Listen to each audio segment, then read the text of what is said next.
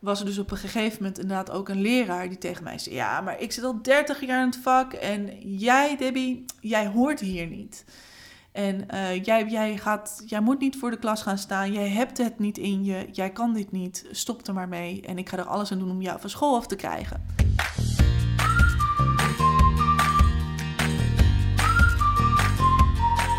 Hoi, ik ben Stef. Ik ben 22 jaar en bijna klaar met mijn studie. Hmm, klaar met mijn studie. Oftewel, tijd om iets te gaan worden. Maar wat? Ik heb net als zoveel dolende millennials geen idee. Ik heb mijn diploma op zak. Nu ligt de wereld aan mijn voeten, toch?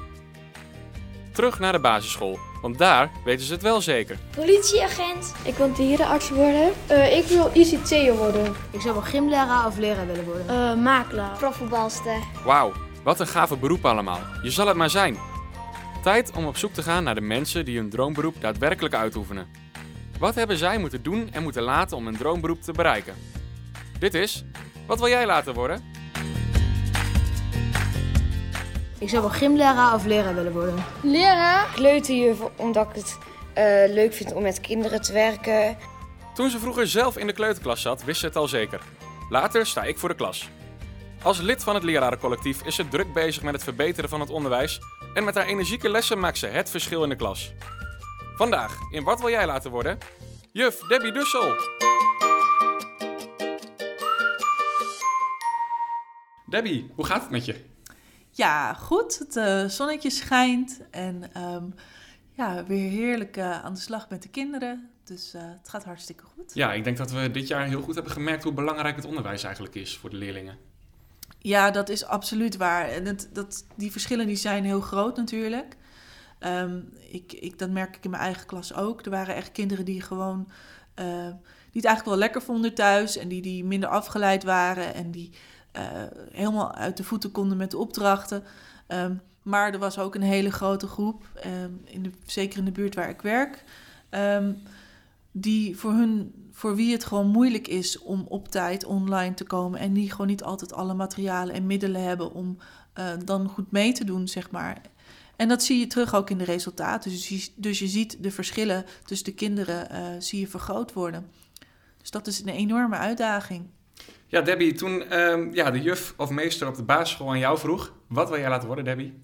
Toen antwoordde jij? Ja, ik wilde toen al uh, lerares worden. Dat is wel grappig, want... Um, in de tijd dat ik lerares wilde worden, hebben we het over uh, begin jaren negentig, zeg maar. Toen zat ik op de basisschool. Toen moesten we inderdaad zo'n opstel maken um, over, uh, over wat je later wilde worden. En toen wilde ik inderdaad graag lerares worden. Maar ik dacht eigenlijk, ja, dat, dat, dat kan helemaal niet. Want uh, nou, we was juist, hadden we een nieuwe meester aangenomen bij ons op school. En um, nou, de directeur die geeft dan les hè, in de bovenbouw. En die vertelde dat er wel honderd sollicitanten waren. Die allemaal handgeschreven brieven hadden geschreven voor die ene functie als uh, leraar bij ons op school. Dus ik dacht, nou, dat, dat, dat wordt hem gewoon niet voor mij. Dat, dat, daar ga ik nooit tussen komen. Dus weet je wat, ik ga wel voor uh, archeologie. Oké, okay, ja, want daar kom je wel tussen, dacht je. Ja, ik dacht, uh, ik, ik, was, ik kom uit een arbeidersgezin. En um, ik kreeg een uh, gymnasiumadvies. Zeg maar dus echt VWO-gymnasium. Ik had hoge scoren. Uh, en ik vond geschiedenis ontzettend interessant. En ik verdwaalde altijd in alle verhalen. En um, dacht ik, nou, dat, dat vind ik eigenlijk ook wel heel erg interessant. Uh, dat lijkt me echt fantastisch om te doen. Om, om dat allemaal te gaan onderzoeken. En um, ik dacht, vanuit het weg van gymnasium kom ik daar vanzelf terecht. Maar goed, ik was dus zo'n leerling die uiteindelijk... Um, toch best wel tegen zichzelf aanliep. En voor wie het gewoon moeilijk was om daar op het gymnasium mee te komen en af is gezakt naar de HAVO. Is en, alsnog een prima niveau, toch? Is, uh, zeker, een, is zeker een prima is zeker en je een kunt prima er ook juf mee worden. Je kan naar, mee naar de PABO. Ja, nou ja, precies. Je kan er inderdaad mee naar de, kan er inderdaad mee naar de PABO. Ik heb wel nog wat omzwervingen gemaakt uh, voordat ik daar uitkwam. En dat ik weer eigenlijk terugkwam bij die, uh, bij die, bij die eerste droom. En um, wat voor mij ook wel heel erg heeft meegespeeld, is dat um, ja, ik ben gewoon mijn hele leven eigenlijk ook wel gepest. En uh, dat maakt dat je dan uh, toch ook wel gaat twijfelen aan jezelf. En in hoeverre ben ik dan uh, geschikt en sterk genoeg om voor een klas te staan? En gaat mij dat allemaal wel lukken? Bang zijn om misschien daar ook weggepest te worden dan of zo? Nou ja, ik was gewoon, ik was gewoon bang dat ik de kinderen niet, uh, dat, ik, dat ik onvoldoende overwicht zou hebben op de kinderen. En dat het stukje klassenmanagement mij niet uh, goed af zou gaan. Ik dacht bij ja, dat, dat maakte mij gewoon heel erg onzeker. Terwijl aan de andere kant ik eigenlijk altijd al heb gehad ehm, dat, ik het goed, dat ik goed was in eigenlijk uitleggen en in uh, dat ik het altijd uh, dat ik inderdaad graag oppaste en dat ik merkte dat uh, in mijn contact met kinderen dat, dat het eigenlijk heel erg goed ging. Dat ik ze vaak ook goed begreep en goed een stapje verder kon helpen. Um, dus aan de ene kant trok het me heel erg aan, maar aan de andere kant had ik daar gewoon niet per se meteen eh, genoeg uh, zelfvertrouwen voor, om even zo te zeggen. Nou ja, en op een later moment um, kwam het dus wel op mijn pad. Uh, het is zelfs twee keer op mijn pad gekomen. Uh, en waarbij de eerste keer heb ik deze twijfels uitgesproken. En waarbij toen um, degene die tegenover mij zat, die was toen op dat moment, die was jarenlang leraar geweest en was op dat moment zelf directeur. En die zei van ja, maar luister Debbie, uh, passie voor het vak, dat kun je niet leren, de rest wel. En dat, dat klopt ook. Um, alleen dan heb je daar wel gewoon ook een goede lerarenopleiding voor nodig. Dat was nog een uitdaging. Zo was er tijdens die eerste ronde op de PABO, um, waar ik dus nog best wel onzeker over was of ik het allemaal wel kon, was er dus op een gegeven moment inderdaad ook een leraar die tegen mij zei: Ja, maar ik zit al 30 jaar in het vak en jij, Debbie, jij hoort hier niet. En uh, jij, jij, gaat, jij moet niet voor de klas gaan staan. Jij hebt het niet in je. Jij kan dit niet. Stop er maar mee. En ik ga er alles aan doen om jou van school af te krijgen. Die leraar die zei toen op een gegeven moment in een eindgesprek van... ik ga jou op een uh, stageplek zetten voor twee weken lang met een super strenge mentrix. En die mentrix gaat binnen twee weken bepalen of dat er nog een glimpje van hoop aan de horizon is... of dat we geen seconde langer van onze kostbare tijd aan iemand zoals jou moeten verspillen. Zijn die dat zo letterlijk? Ja, dit is letterlijk. Oké, nou dat is streng. Ja, maar toen dacht was... jij natuurlijk, oké, ik voel de druk. Nou, we gaan ervoor, of... Uh... Nee, ik, uh, nee, nee, ik dacht bij mezelf van... Um, dit is nu niet het moment om hier een hele discussie over aan te gaan. Um, ik heb aangegeven van dat ik het dus anders zag en dat hij me nog wel terug zou zien. En um, toen heb ik dus eerst de tijd genomen voor mezelf om even, even goed hè, een stukje zelfreflectie te doen en ja, te werken. Het zijn ook niet woorden die je zomaar even verwerkt, denk ik, toch? Of niet? Nou, nee, dat, dat zeker niet. Maar ik, ik wist dat het anders zat. Ik had wel echt al voor mezelf al bedacht van... ja, dit, ik, ik, dit klopt niet. Dit, dit, ik kan dit wel, alleen ik moet een andere weg kiezen. Ik moet eerst aan mezelf werken. Ik moet dat stukje aan het zelfvertrouwen doen en zo. Nou, dat heb ik toen gedaan. En toen kwam dus die tweede uitdaging op pad. En in die vier jaar, um, dat heb ik ook echt moeten kiezen voor mezelf. Wat ga ik doen? Ga ik me laten tegenhouden door mijn faalangst? Of ga ik er dwars doorheen en ga ik er gewoon keihard aan werken? En wat voor mij heel goed heeft gewerkt, is de combinatie van uh, werken als tutor. Dat deed ik dan uh, vier dagen in de week. Ik had twee klassen onder mijn hoede. En dan één dag in de week liep ik stage. En op woensdagavond ging ik dan naar de Pabo. En op zaterdag overdag tot drie uur. En dat, was dat, en dat heb ik vier jaar lang heb ik dat gedaan. En die combinatie van werken en leren, dus ook dat ik dan werkte als onderwijsassistent, dan, ik, heb, ik heb zoveel leerkrachten daardoor gezien en ik heb zo daardoor zo de fijne kneepjes van het vak kunnen leren.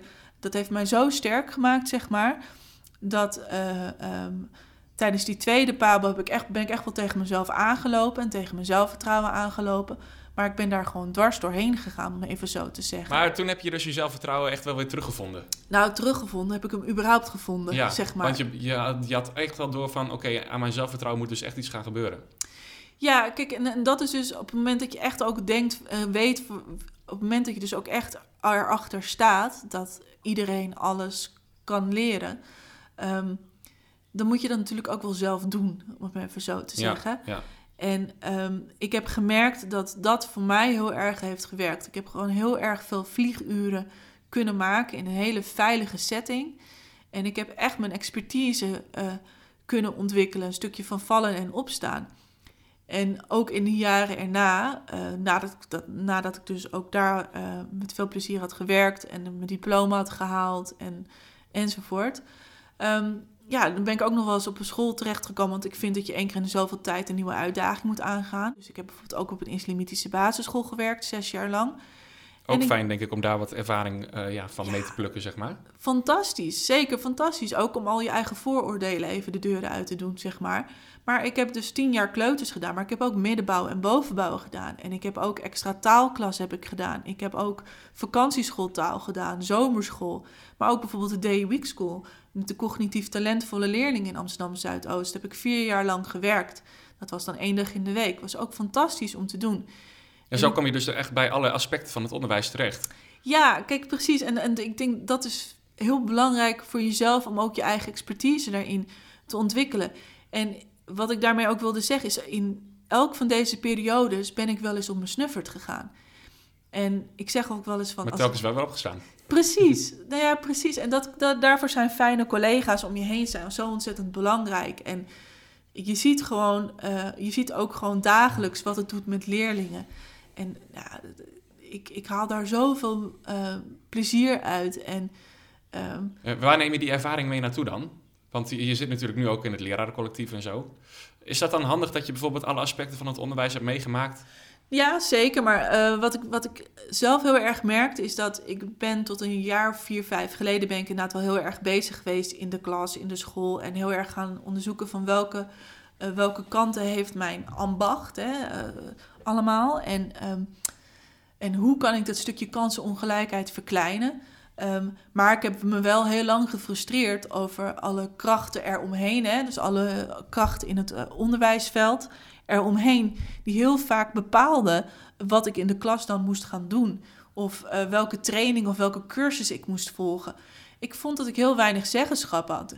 En ehm, toen ik eenmaal op zoek daarnaar ging, om even zo te zeggen... toen kwam ik er wel achter dat er dus een hele andere wereld was... waar ik ook die invloed en die zeggenschap kon uitoefenen. En da- dan komt die ervaring die je dan hebt... komt heel erg van, van, eh, van pas. Want dan is het, als je dan zit en ze hebben het dan over rekenen... zeggen ja, we gaan de groep 8 leerkrachten toetsen... dat je dan echt zegt van... Oké, maar waarom? Hebben jullie eigenlijk hier en hier naar, al eens naar gekeken? Ja, ik vind het leuk dat je dat aankaart, want ik heb daar een stelling over bedacht. Oh, dan mag jij op reageren. Oh, leuk. Het leven als docent wordt steeds complexer. Ja, het leven als docent wordt steeds complexer. Daar ben ik het helemaal mee eens. En waar zit dat hem dan in? Nou, we krijgen steeds meer opdrachten vanuit de maatschappij. En eh, er wordt steeds meer verwacht ook van leraren. Steeds meer kennis, steeds meer expertise, steeds meer vaardigheden. En eh, de samenleving wordt ook complexer. Dus wordt het beroep leraar ook steeds complexer.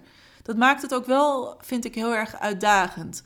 Ehm, want wat daar dus ook bij hoort, is regie. Dus aan de ene kant heb je dan die verantwoordelijkheid daarvoor. Maar aan de andere kant moet je dan ook wel daar zeggenschap en regie over hebben. Wat ook eigenlijk in de wet staat.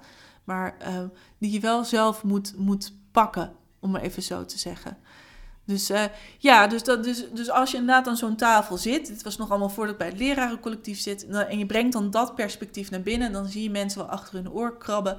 En denken van, oh ja, dat is, wel, eh, dat, dat is nog wel een... eh, Heb je, heb je soms ook wel eens gehad van, hè, dan moet ik dit weer doen. Of dan wordt me dit weer opgedragen in de klas. Of hè, waarvoor doen we dit nou eigenlijk? Ja, dat heb ik dus tot een paar jaar geleden had ik dat dus heel erg sterk. En totdat ik dus, eh, zoals ik zei, ik ben niet van de beste stuurlui staan een wal. Dus toen ben ik ook echt actief geworden, bijvoorbeeld ook binnen in eerste instantie binnen de vakbond. En eh, eh, heb ik echt wel meegedaan, ook aan de acties en ook meegedacht. En ik ben dus echt gewoon actief naar al, elke conferentie die te maken had met leraar zijn, ben ik gewoon naartoe gegaan als leraar om daar vragen te stellen.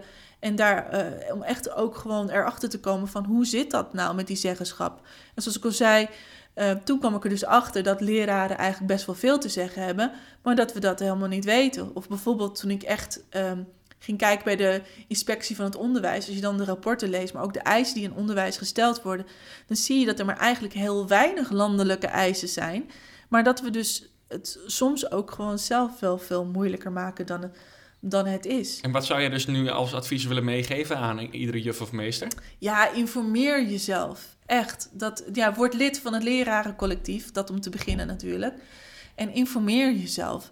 Je hebt echt heel veel rechten. En je hebt echt heel veel zeggenschap. En er is, ehm, er is best wel veel informatie ook eh, te, te, te, te krijgen. Kijk, in de wet staat letterlijk dat eh, leraren verantwoordelijk zijn voor het vakinhoudelijke, vakdidactische en pedagogische proces in de school. En daar zeggenschap in hebben uh, in samenspraak met de onderwijsorganisatie. En dat leg je vast in een professioneel statuut. Waarvan op dit moment maar 55% van de schoolleiders aangeeft dat dat er is.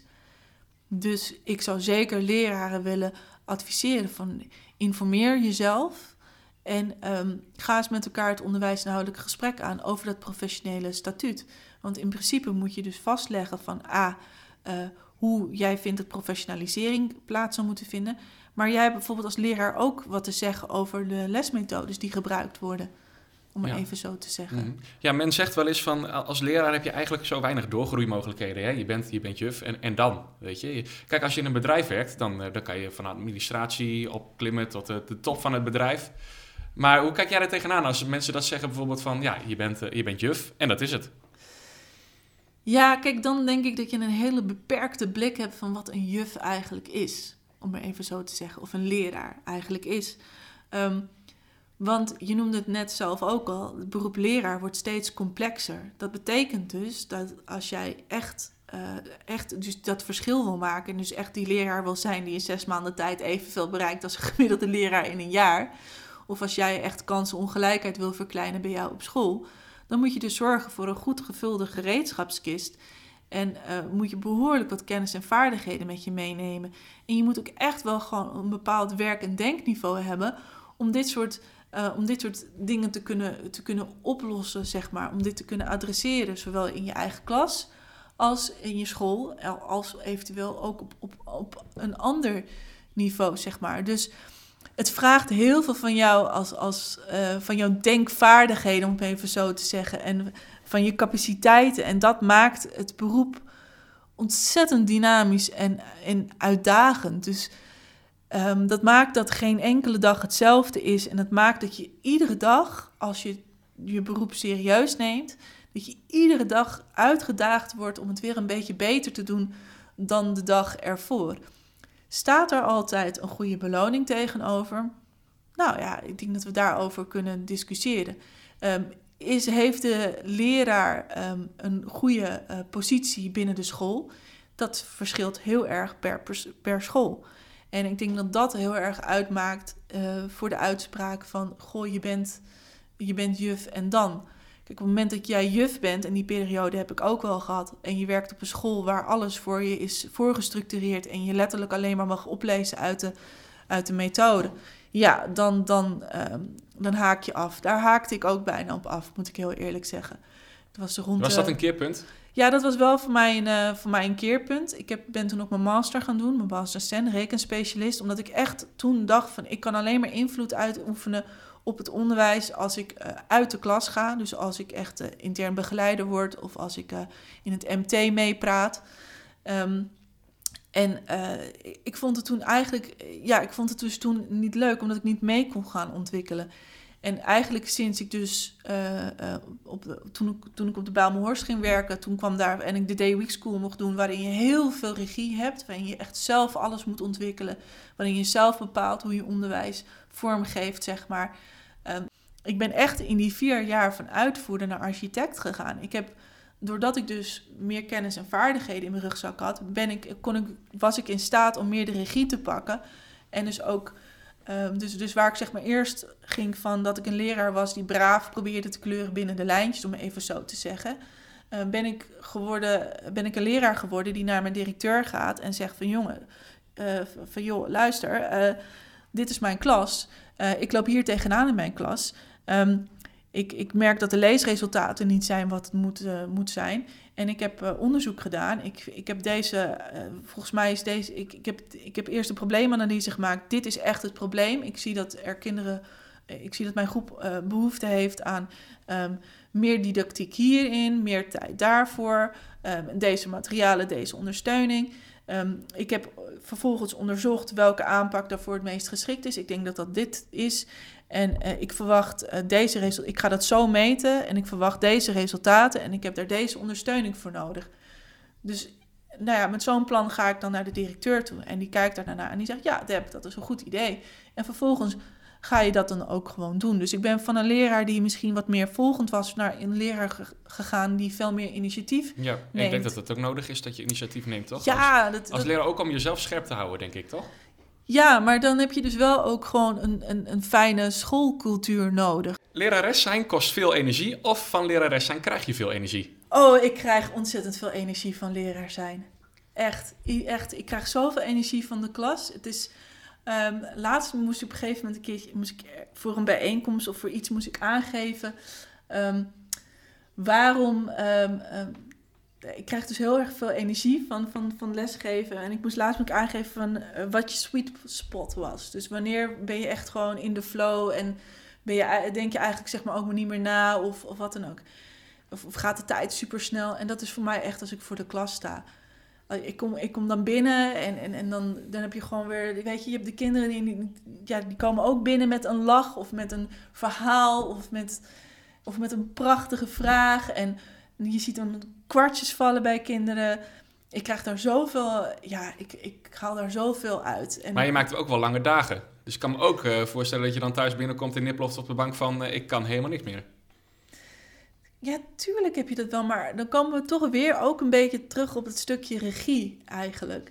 En ehm, ik, dat is niet, natuurlijk niet op iedere school hetzelfde, maar ik moet je wel heel eerlijk zeggen, ik heb echt gemerkt dat naarmate ik dus meer ook kennis en vaardigheden in mijn rugzak had en dus ook veel meer verstand had van het onderwijssysteem, ik ook eigenlijk veel beter voor mezelf daarin ben gaan zorgen. Dus ja, ik ga wel laat weg, maar ik ga laat weg omdat ik eh, dingen doe die ik leuk vind. Ja, en, ja, en, omdat je dan daar de energie van krijgt.